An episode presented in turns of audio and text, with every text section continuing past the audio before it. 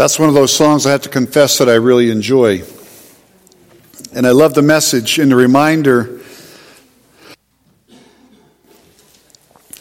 that when Jesus did all of that on the cross of Calvary, and as we look at the resurrection, the things that took place, death was arrested and I was set free. And if you're in Jesus, you've put your faith and trust in Jesus, you have been set free. Great, great, great, great song. Love it. Well, we are continuing in the conversation of red letters. And this morning we are going to continue in portions of the Sermon on the Mount, but we're going to drop down to Matthew chapter 6. Now we're going to look at verses 19 to 34, but we're going to start in the middle today. So let's have a word of prayer and then we'll jump into it. Let's pray. Father, as we take time to look at your word, and Father, in particular, as we listen to some of these words that are familiar and we recognize, Father, I would ask you to build into us the character of Christ. Father, I would ask that you would challenge us with our priorities of life, how we live, what we're chasing, what we're seeking. And that, Father, we would begin to recognize where the tension rests and, and where the priority should be and how we find balance in our journey. Father, it can be a challenge at times to walk with you, and yet we continue to live in this world where we need to kind of juggle different balls and kind of keep things in alignment because we still need to function and live. Father, give us wisdom and balance and understanding. Lord, I ask these things in Jesus' precious name. Amen. So, as I said, we're going to look at verses 25 all the way, or excuse me, verses 19 all the way down to 34, but I want to start today at verse 25.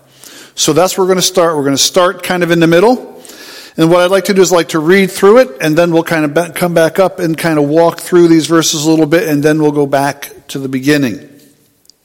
Beginning at verse 25. Jesus is speaking, and as he's continuing this conversation, he says, Therefore I tell you, don't worry about your life, or what you will eat, or what you will drink, or about, or about your body, or what you will wear. Life is, isn't life more than food, and the body more than clothing? Consider the birds of the sky. They don't sow or reap or gather into barns, yet your heavenly Father feeds them. Aren't they worth more? Or aren't you worth more than they? Can any of you add one moment to his lifespan by worrying? And, and why do you worry about clothes? Observe how the wildflowers of the field grow. They don't labor or spin thread. Yet I tell you that not even Solomon in all his splendor was adored like one of these. If that's how God clothes the grass of the field, which is here today and thrown into the furnace tomorrow, won't he do much more for you, you of little faith? So don't worry saying, What will we eat? Or what will we drink?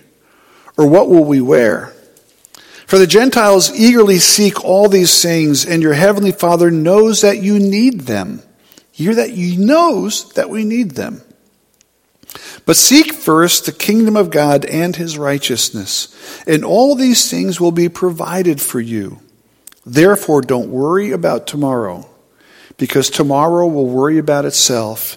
Each day has enough trouble of its own.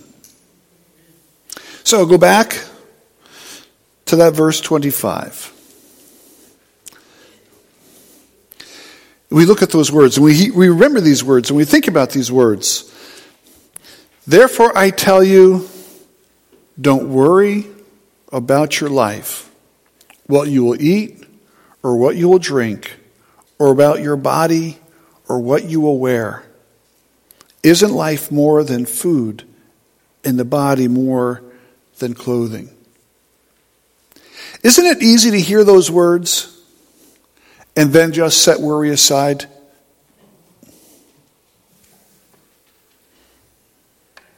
That's not easy at all, is it? It's not. We hear those words, and yet we wrestle with this internal tension.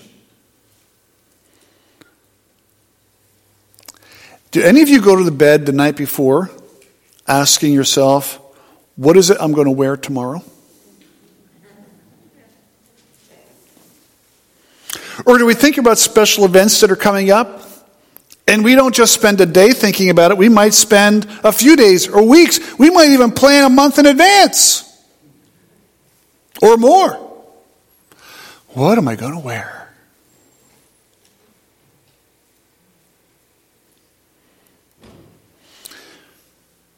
Someone mentioned to me earlier they were out dress shopping for a wedding. Isn't that one of those occasions where we start to think about what am I going to wear? Or we have a graduation event. Some of those days are coming up. What is it I'm going to wear? Interview comes up. What is it I'm going to wear? What do I need to get? I had a funeral this past week. Not someone you know. I said to myself, I have to get the suit from the cleaners. I was thinking about what is it I'm going to wear. These things cross our mind and they land on our thought process. Now, do any of you sit down and think, what are we going to eat this week?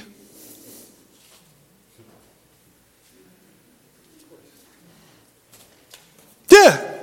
Probably oftentimes we do that one day the end of the week and we, we do that a little bit before we go shopping and we say, okay, maybe you go shopping once a week, maybe you go shopping every day, maybe you go shopping once a month, but before you sit down and you go shopping, what do you do? You just take some time to start to think, okay, what are we going to eat? What am I going to cook? What are the days I'm going to do this? How does this all flow? And we think about it. We process it. Now the real rub starts to kick in when pennies start to get thin. And we go to the cupboard, and there's not as much there as we had anticipated. And then a little anxiety maybe sometimes starts to kick in because I need to eat, and how's it all going to work, and how's this all going to play together? Jesus is saying, don't worry. Now, he didn't say, don't worry, be happy. Okay? But he did say, don't worry. Don't worry. Now, we all understand what worrying is, don't we? It's starting to stress. It's starting to feel this anxiety. It's starting to feel this fear. It's starting to feel this concern. It starts to occupy space in our head. What's interesting as worry starts to build up and as worry starts to occupy space in our head, it starts sometimes to push other things out. And it starts to push other things into the background.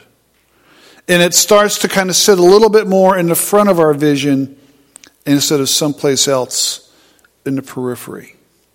And worry is not good planning. Good planning is one thing, and it's appropriate, I think, at times to have good plans. But worry starts to kick in when we start to help, hope and make sure that our good plans work. And our pre anticipated preparation functions and does what it's supposed to do. Don't worry about your life. Those are words that are easy to hear, but sometimes in the flow of life, they get tough. But he gives the example. He says, Consider the birds of the sky. They don't sow or reap or gather into barns. Yet your lovely, let your heavenly Father feeds them.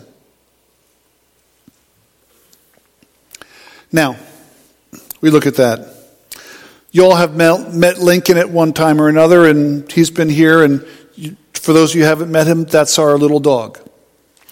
Now, I got to tell you, Lincoln doesn't worry about food. He just checks to see when it's there. And when it shows up, he eats. But he's a domesticated critter. But we have all sorts of domesticated critters around us that don't worry about when food shows up at all because they just go get it. Do any of you have squirrels or woodchucks that have spent some time in your garden? Yep. Or we, we have moles or other kinds of things. We have some rabbits, some raccoons, all, the, all sorts of other stuff. But how about some bigger critters? Some of us have deer that kind of walk through the backyard. They need to eat a little bit more. What I really have enjoyed is seeing the bears up north. Now, we don't have many bear problems down here, but when we used to live up north in North Jersey, we would have bears all the time. What's amazing is I've never seen them in the grocery store.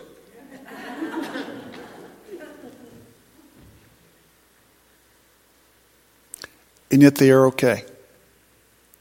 And they do good. Why? God has taken care of them. And they eat. They're provided for.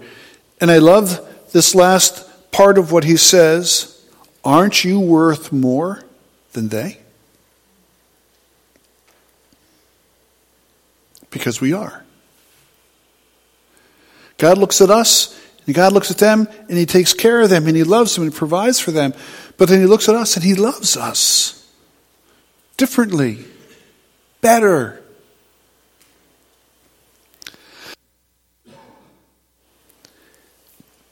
Can any of you add one moment to his lifespan by worrying? Can you? No. In fact, doctors will tell us just the opposite. Doctors will suggest to us that when we worry, we create stress. And it's not good for us. See, worry isn't a healthy thing. Worry is a thing where we are trying to, with our internal fret, our internal anxiety, we're trying to control, we're trying to manage. But the problem is we're sometimes trying to grab a hold and manage things that we have no ability to control. In my household, there's a phrase that I say that my, my wife and kids know. I'm not going to borrow trouble. And I say that fairly frequently because we'll start to have conversations about things and how about and how about and how about.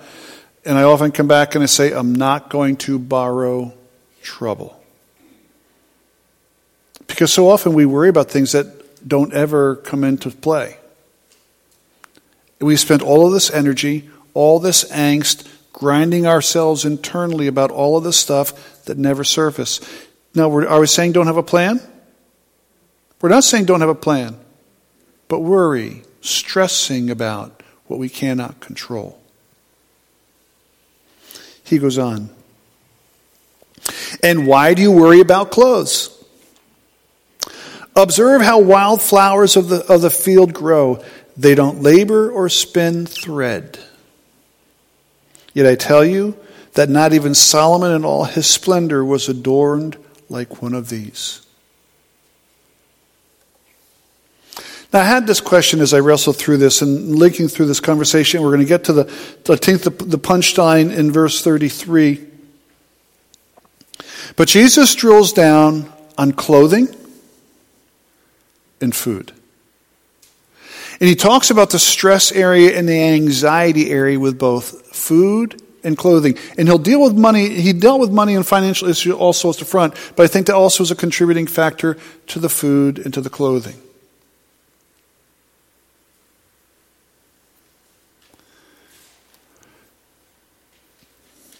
How often do we just function to just have covering? Reasonable, good covering.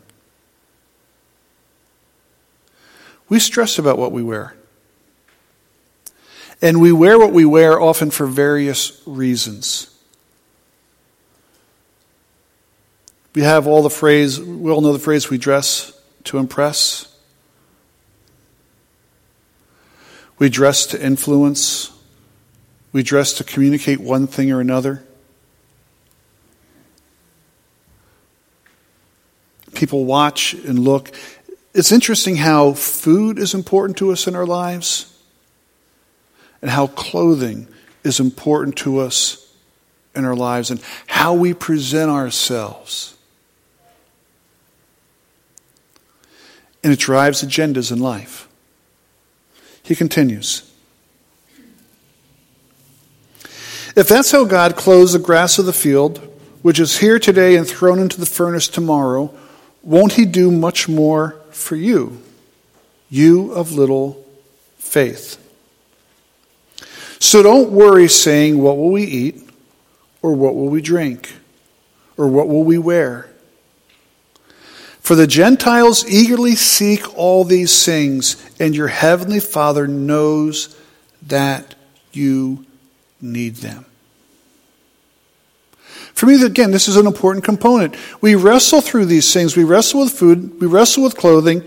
And how often do we sit down and really think about the fact and grab a hold of the fact that as followers of Jesus who are seeking to pursue Him, God is attuned and God is thinking about these details? How, you know, we, we, we sit down at our meal and we say, Lord, thank you for what you provided. And we, we have this word of prayer. We say, we thank Him for the food. But how often do we think of the fact that God, in His heavenly context, is preparing a menu for us? Or that God, in the heavenly context, has laid out a wardrobe for us? How often do we really think about those details and think about those details? Often we don't. At least I haven't. And I haven't interacted with a lot of people who've come back and said, man, oh man, God has laid some things out for me this week that were just really cool and fun. Or man, I can't believe the, the menu God organized for me this past month. Man, I was eating so much crazy stuff that I never expected. I just, I don't hear Christians talk about that very often. And yet, what we are reading here, and as Jesus is talking about this, this is an issue that God does think about. This is an issue that is on God's radar. And as a follower of Jesus, this is a detail that he's concerned about.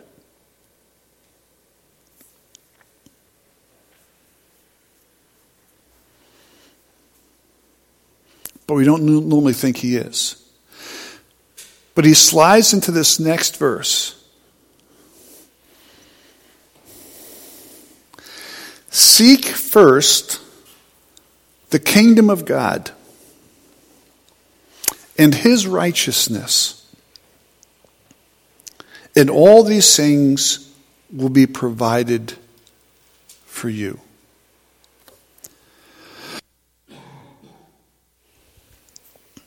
What's striking to me is Jesus has this conversation about food, and he has this conversation about clothes, and then he pivots and he says, Seek first the kingdom of God. Why would he say, Seek first the kingdom of God? Because these things are distractions.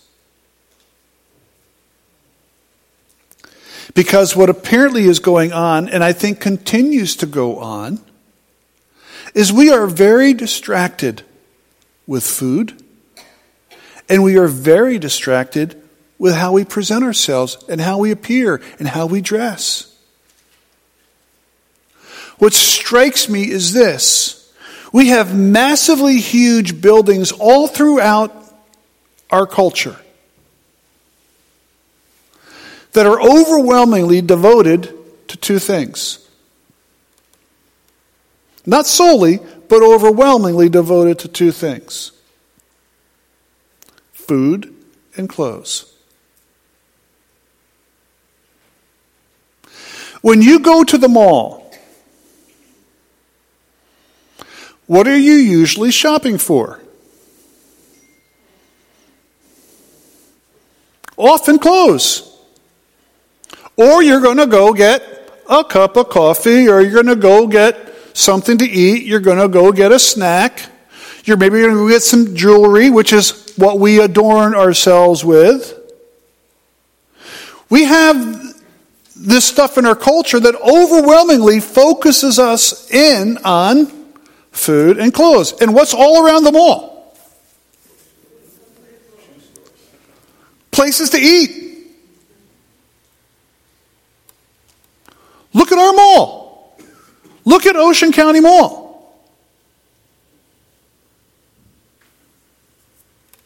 All around it, places to eat.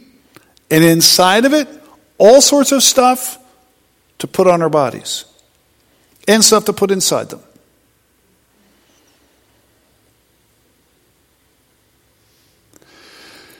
There's a tension here that Jesus is dealing with. This is, I think, part of the lust of the eyes and part of the pride of life. Lust of the flesh, lust of the eyes, pride of life. The, the big three challenges and the big three hurdles that we're going to wrestle through in life. And this is part of that.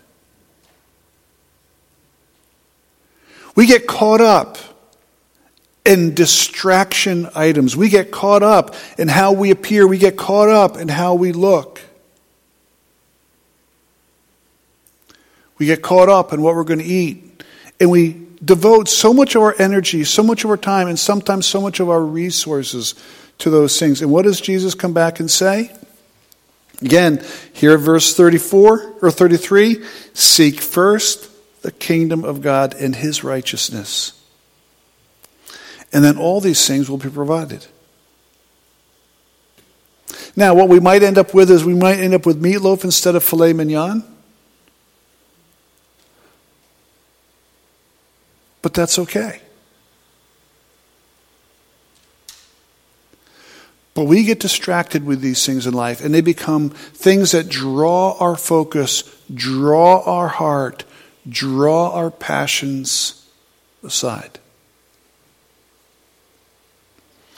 Therefore, he says, don't worry about tomorrow. Because tomorrow will worry about itself. Each day has enough trouble of its own. Let's go back to the beginning.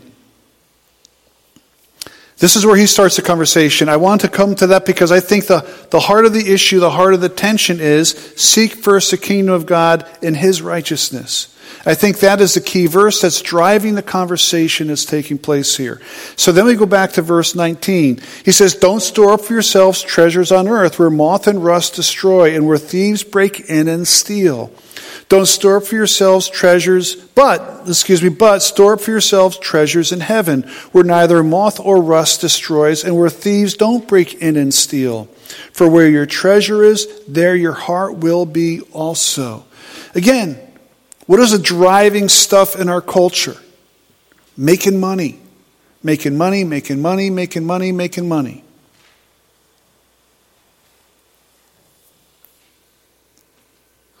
Why often do we want to make a lot of money? Because we want to have nice things. We want to be able to dress nice. We want to be able to eat nice. We want to be able to live nice. Make money, make money, make money. What happens in our culture? We get fixated on those things, and those things become the focus. Because, and it's just because we love the money, we also love the things that come with the money.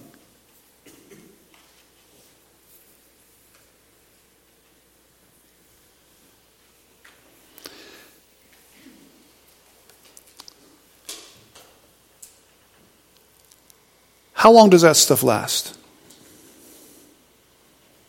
It doesn't. Again, you hear the proverbial line, you don't see a uh, a U-Haul trailer following after a hearse. It doesn't. On the flip side, I've heard a person say who, who would have some money, he says, My goal is when I, just before I die, I spend my last penny. I can appreciate that response.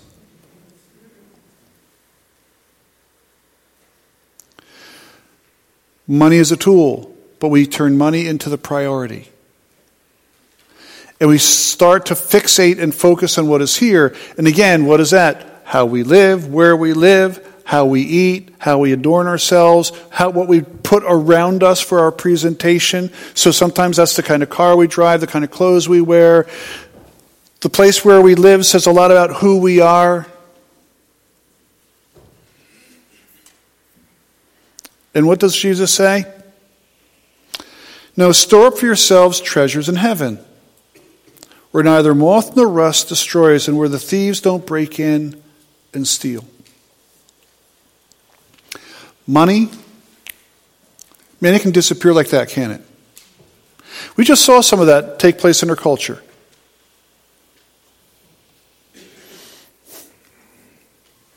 How much you guys paying for gas?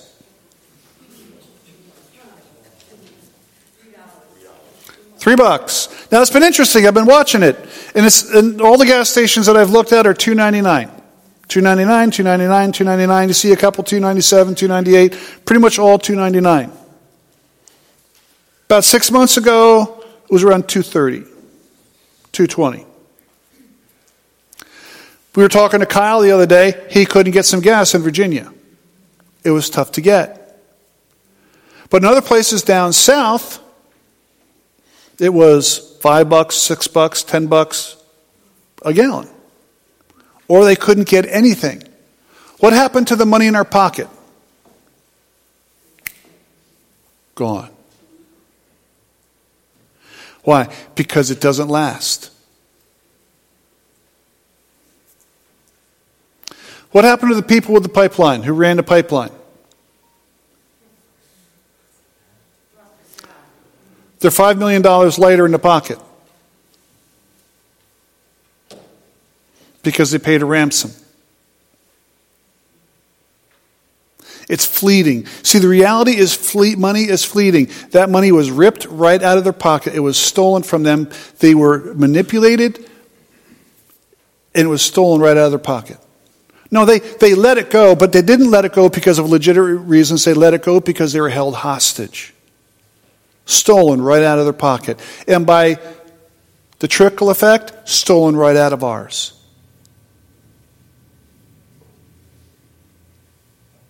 Money is fleeting.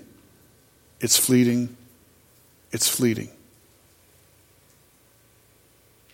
And as Jesus talks about this, he says there's a treasury where things do not get stolen, where things do not disappear, where you can't be leveraged and manipulated to lose it. And that's when you store up things in heaven. You store eternal treasure. But what is the tension point? I think the tension point, again, it's not on a screen, but boils down again to verse 34 or 33. But seek first the kingdom of God and his righteousness. That's how we make heavenly deposits. But he also says this, verse 21 For where your treasure is, there your heart will be also. See, our hearts, our passions follow where we make investments.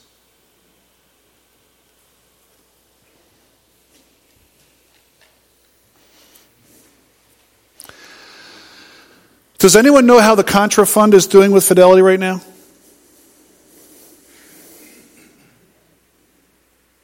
How about the Magellan Fund? Does anyone know how the Fidelity Magellan Fund is doing? You got to be kidding me. You see, I could tell you about the Magellan Fund because my mom had some money in the Magellan Fund. And I help track that and be aware of that. And so I am aware of what's going on with the Magellan Fund. Not doing as well today as it was a couple weeks ago, but it's amazing. It was kind of cool to see how it produced for my mom. But you guys have no clue. Why? Because you don't have anything invested there. You have no money present in that account, so you don't even think about it. Your mind doesn't go there, your thought process goes there. You don't take time to look it up online because nothing's invested. But you probably could tell me about different areas where you might have some money invested. You could probably tell me about the bank that you have your money in. Why? Because we are aware and conscious of where we have put our resources. And where we have put our resources and where we invest ourselves, we have an interest.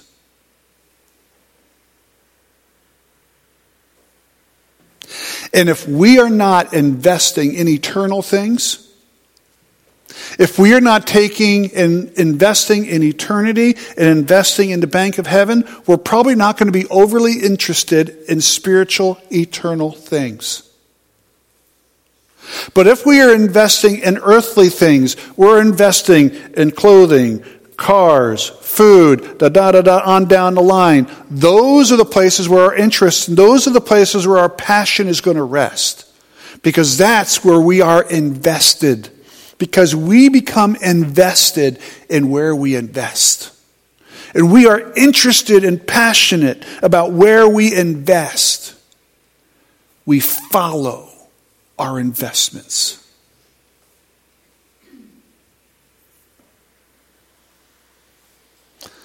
So again, seek first the kingdom of God and his righteousness. Now, here's the thing that happens. Do you ever worry about where you invest things? We don't have to worry if we invest it in heaven. But we do have some anxiety when we invest in other places. Do you ever go online and look at how you have invested some of your resources and you see those numbers turning red instead of going green? And then we start to worry about how things are going to go and how we're going to take care of the future?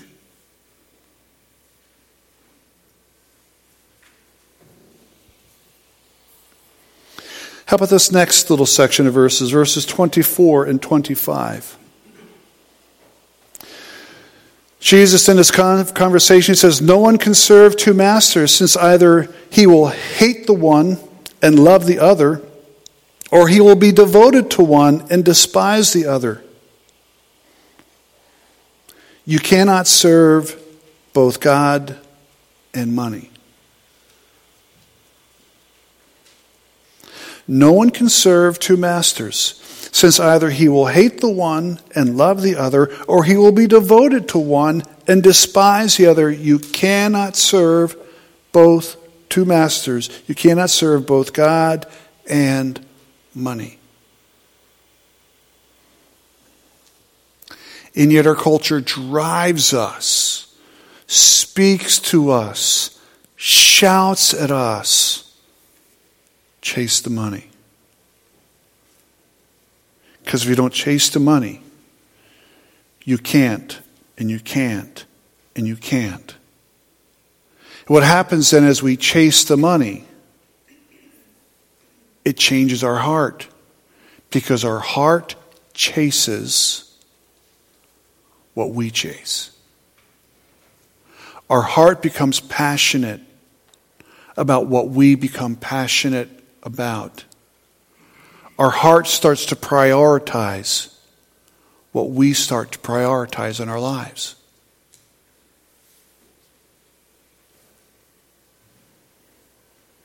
And so, for us to say, I'm a devoted follower of Jesus, and yet the reality of our lives is that we are devoted to chasing money or chasing food or chasing clothes, or whatever it is we want to chase, the reality is we're not really devoted to the Lord. We're really devoted to something else. we're really not passionate about the Lord. We're really passionate about something else.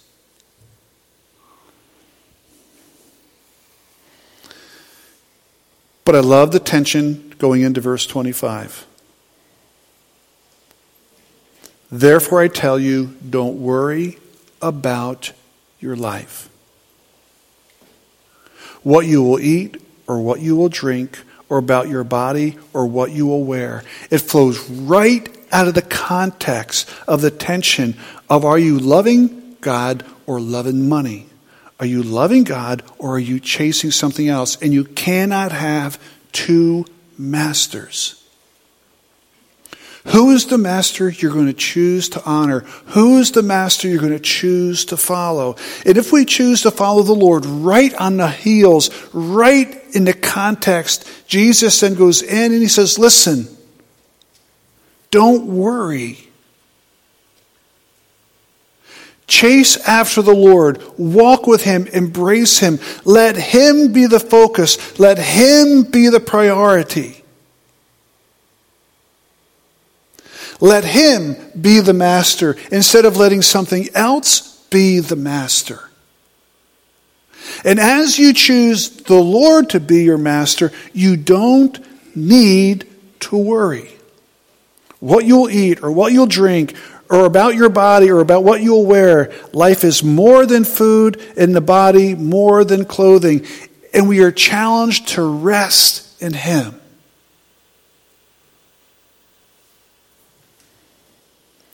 One more set of verses to look at verses 22 and 23. Jesus says, The eye is the lamp of the body. If your eye is healthy, your whole body will be full of light. But if your eye is bad, your whole body will be full of darkness. So if the light within you is darkness, how deep is that darkness? Look again at verse 22. The eye is the lamp of the body. If your eye is healthy, your whole body will be full of light. When we were living in Minnesota, we had some good friends, and um, one day our friend's wife was on her way to her daughter's meet. She was in gymnastics, northern part of the state. As she was going to the meet, she was hurrying, but also the roads were a bit bad. Things took place. She had an accident. She hit the back of another vehicle. She whacked her head. When she woke up, she was blind. To this day, she still can't see. Really scary prospect of things taking place. And what took place that day is that she left the realm of having light. She left that realm of having sight. She left that realm of color and seeing the play of color in the fields of the sky, or as it would play across her child's or grandchildren's face. And from that day until this, the only, she, only thing she sees is darkness.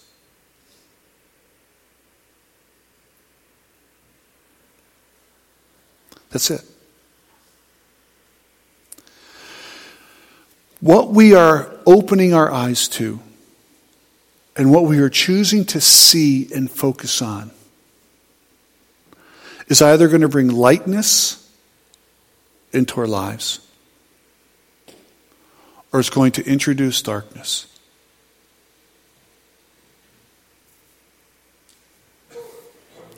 What do we cast our eyes on and what do we choose to look upon?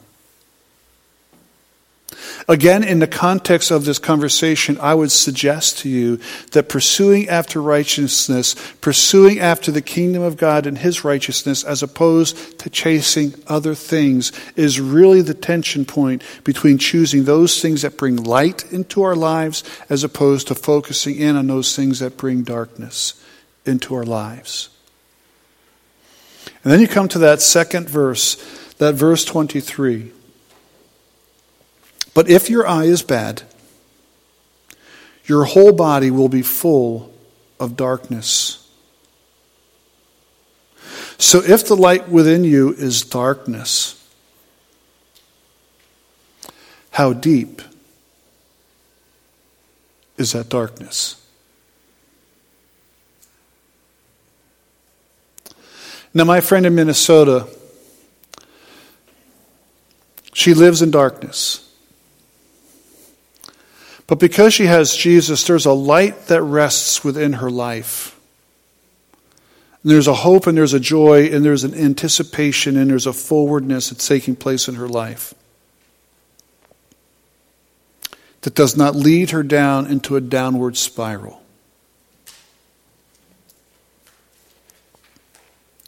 But when someone is far from God, they're not, the light of God isn't there. And so the ability to experience light isn't there. And the downward spiral of direction, that downward spiral of purpose, that downward spiral of value, that downward spiral of meaning and significance all gets challenged.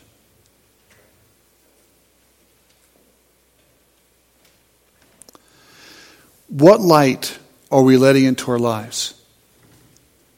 Are we letting the light of God into our lives? Are we allowing it to, to pour into our lives? And are we fixating on the things that are of God? Or are we fixating on other things? Are we bringing light into our lives? Or are we inviting darkness into our lives?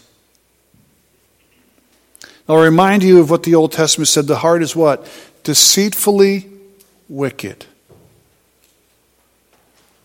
And if we are not intentionally allowing the light of God to shine in us, we're allowing something else in. So Jesus wrestles through this whole conversation. He wrestles through this tension. He starts this conversation by talking about where we store treasure and what's important to us and what our values and priorities are. He talks about the reality of us choosing not to worry and to not fixate on, on, on, on eating and attire and, and not to fix on the, the good things of life or the pri- and making those things the priorities, but rather to fixate on pursuing Him, pursuing the kingdom of righteousness. An amazing thing happens.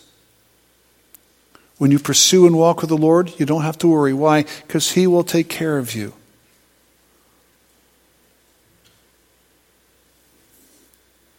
But when we don't chase the Lord, we can be consumed with worry because we don't have an anchor upon which to hold. Let's pray together. Father, as we wrestle through this journey, Father, I thank you, first of all, that even as we came into the conversation of the message this morning, we were reminded that death was arrested and a new life began. We were reminded of the hope of Christ. We were reminded of the promises of Jesus. And Father, even as Jesus is challenging his disciples and by extension challenging the crowd that is listening. He's challenging us in the priorities that we make and the things that we are choosing to say are important versus those things that we choose to say are unimportant. By choosing to say what I will fixate my life on versus what I will not fixate my life on.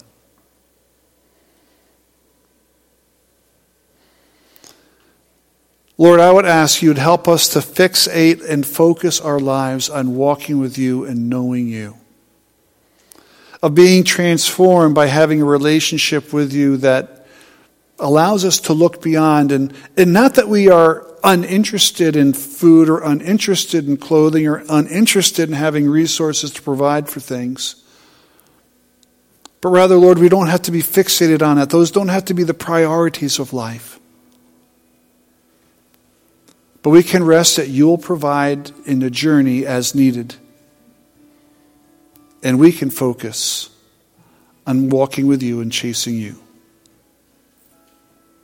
Father, help us in this journey, I ask, in Jesus' precious name. Amen. Hope, meaning, ultimately, purpose are things that everybody is searching for. If you're sitting here this morning and you've never placed your faith in Jesus, and you're searching for hope, and you're searching for meaning, you're searching for connection, you're searching for, for purpose in life, I would encourage you to take that step this morning. Because deep down in your heart, if you're honest with yourself, you'll realize that there's just something missing. And that something missing can only be filled with a personal relationship with Jesus Christ. We would, we would love to have that conversation with you after the service um, if you want to have that conversation with us. And I would, I would encourage you to take that step this morning. Because you could search all you want and you're never going to find real hope and you're never going to find real meaning and you're never going to find ultimately purpose for your life without Jesus. For those who have placed their faith in Jesus, we still, we still struggle daily with, with the grind of priority, don't we?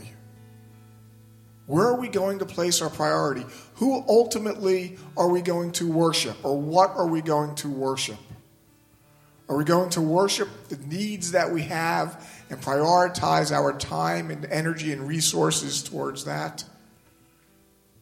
Or are we going to, to worship the one who has promised to take care of those needs for us in greater ways than we could ever take care of them? Who are you going to worship this morning? Who's going to be on the throne? What priorities do we need to change? Are we going to run after the stuff that we think we need to, to make it and survive in these short years that we have on this world and on this earth?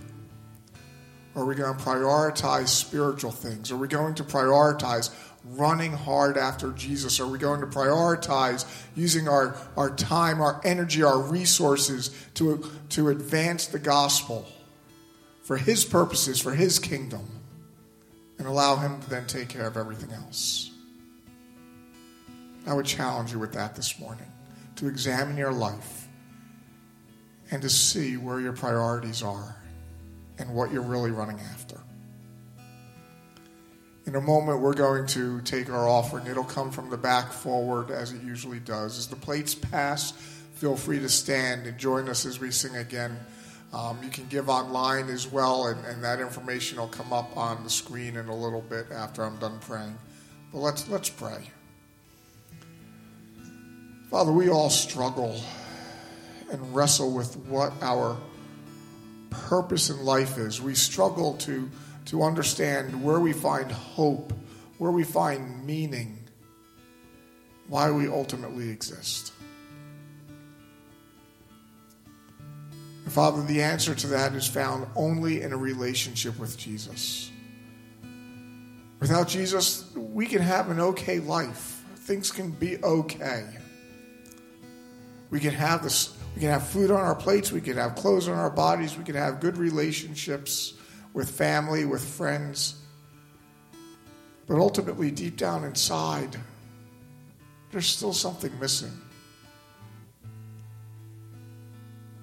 Because we know that one day it just comes to an end.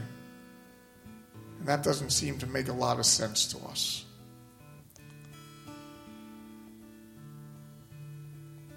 Father, for those who are here this morning who may have never entered into a relationship with Jesus where they can find hope and meaning and purpose for this life and the next. I pray, Holy Spirit, that you'd be working in their hearts this morning.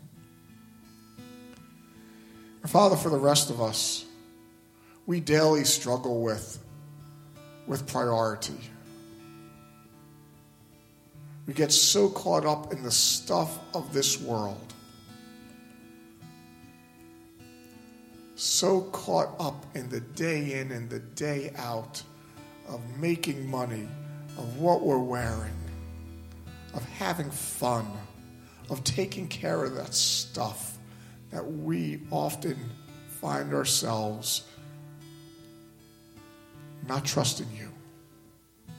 We find ourselves not really worshiping the one who has created all that stuff. We worship the created instead of the Creator. Father, we ask for your forgiveness for that. But we also ask that you would cause us to, to begin to, to be sensitive to your Holy Spirit, to begin to, to listen to his prompting in our lives as, as he teaches us, as he nudges us about priority in life that we would begin to, to really understand what it means to put you first, to seek you and your kingdom first, and then allow everything else to fall into place. Father, we're going to need help because we're just honestly no good at it. We need you to cause that in us, and so we ask that you would do that. Father, as we're about to worship you by giving right now, Father, this is exactly what we've talked about this morning, isn't it? We can't worship our money and worship you at the same time. It's about priority. It's about using what you've given us of our time, our energy, and our resources to advance your gospel and your kingdom. So as we do that now, we pray that you'd help us to, to give with cheerful, eager hearts because we want to see your gospel and your kingdom expanded. Father, we ask these things in the name of Jesus. Amen.